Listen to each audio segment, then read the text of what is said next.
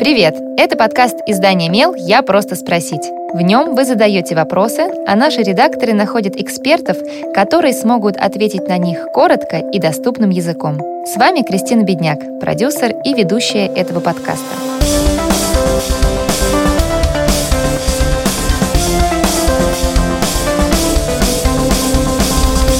А где мой папа? Детский вопрос, на который у некоторых мам не всегда находится ответ. Особенно если беременность произошла искусственным путем и с использованием донорского материала.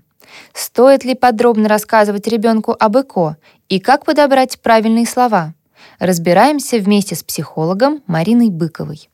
Я забеременела путем искусственной инсеминации. Мне был 31 год, я переживала, что не успею родить, да и не было у меня мужчины, с которым я была готова связать жизнь. Я поехала в клинику, выбрала по анкете донора спермы и родила мальчика. Сейчас ему 8 лет. Я все время думала, как объяснить ему, кто его отец. Врать не хотела. Месяц назад сын сам задал мне этот непростой вопрос. Я рассказала ему правду. Но проблема в том, что он мне не верит. Говорит, «Мама, извини, но такого не бывает». Я решила показать ему все документы, но не знаю, правильно ли это. Не рано ли ему все это знать? Не будет ли он чувствовать себя ущербным? Решение родителей честно говорить с ребенком всегда достойно уважения. Рассказы про папу-космонавта — такая же сказка, как и про Деда Мороза, но приносят гораздо больше разочарования. К восьми годам ребенок уже неплохо осознает себя в мире, сравнивает с другими людьми и, конечно, имеет право знать об особенностях своей семьи. И поскольку он сам задал вопрос, вероятно, он готов к ответу. Но, возможно, не стоит обрушивать на него всю информацию сразу. В младшем школьном возрасте у детей еще только развиваются критическое мышление и формируются логические связи между событиями. Представьте, что вам, взрослому человеку, рассказали то, о чем вы никогда не знали или не задумывались. К примеру, о культурных традициях в других странах или о достижениях науки. Как взрослый, вы для начала подвергаете это сомнению, потом проявляете интерес, уточняете детали и под конец осмысляете новое знание и решаете, принимать ли его к сведению. Так работает критическое мышление.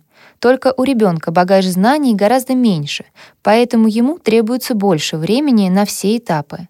Или он вообще может не захотеть разбираться в теме, если она покажется ему слишком сложной.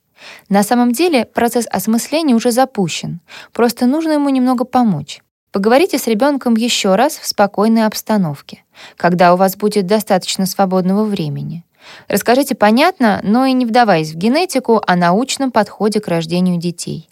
Объясните, что процесс появления ребенка никак не влияет на его отношения с мамой, ведь они и биологически, и морально находятся с самого начала вместе. Подумайте вместе, как к этому относиться. Не обязательно рассказывать об этом каждому новому знакомому, но ребенок должен знать, что отвечать на вопрос «Кто твой папа?».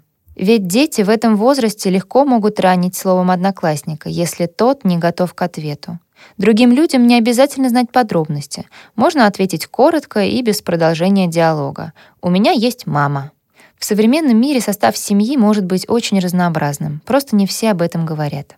Ничего ущербного в этом нет. Но важно, чтобы ребенок понимал, у меня есть семья, где меня любят. Я такой, какой есть. Конечно, 8 лет — это не приходит сразу, но основу такой важной ценности, как принятие семьи, можно и нужно заложить уже сейчас. Задавайте свой вопрос Мелу, а редакция найдет того, кто сможет на него ответить. Пишите в наши соцсети или на почту feedback mail.fm. Мы не раскрываем имена, так что вопросы могут быть любыми. А еще ставьте нам лайки. Так больше людей узнают про наш подкаст.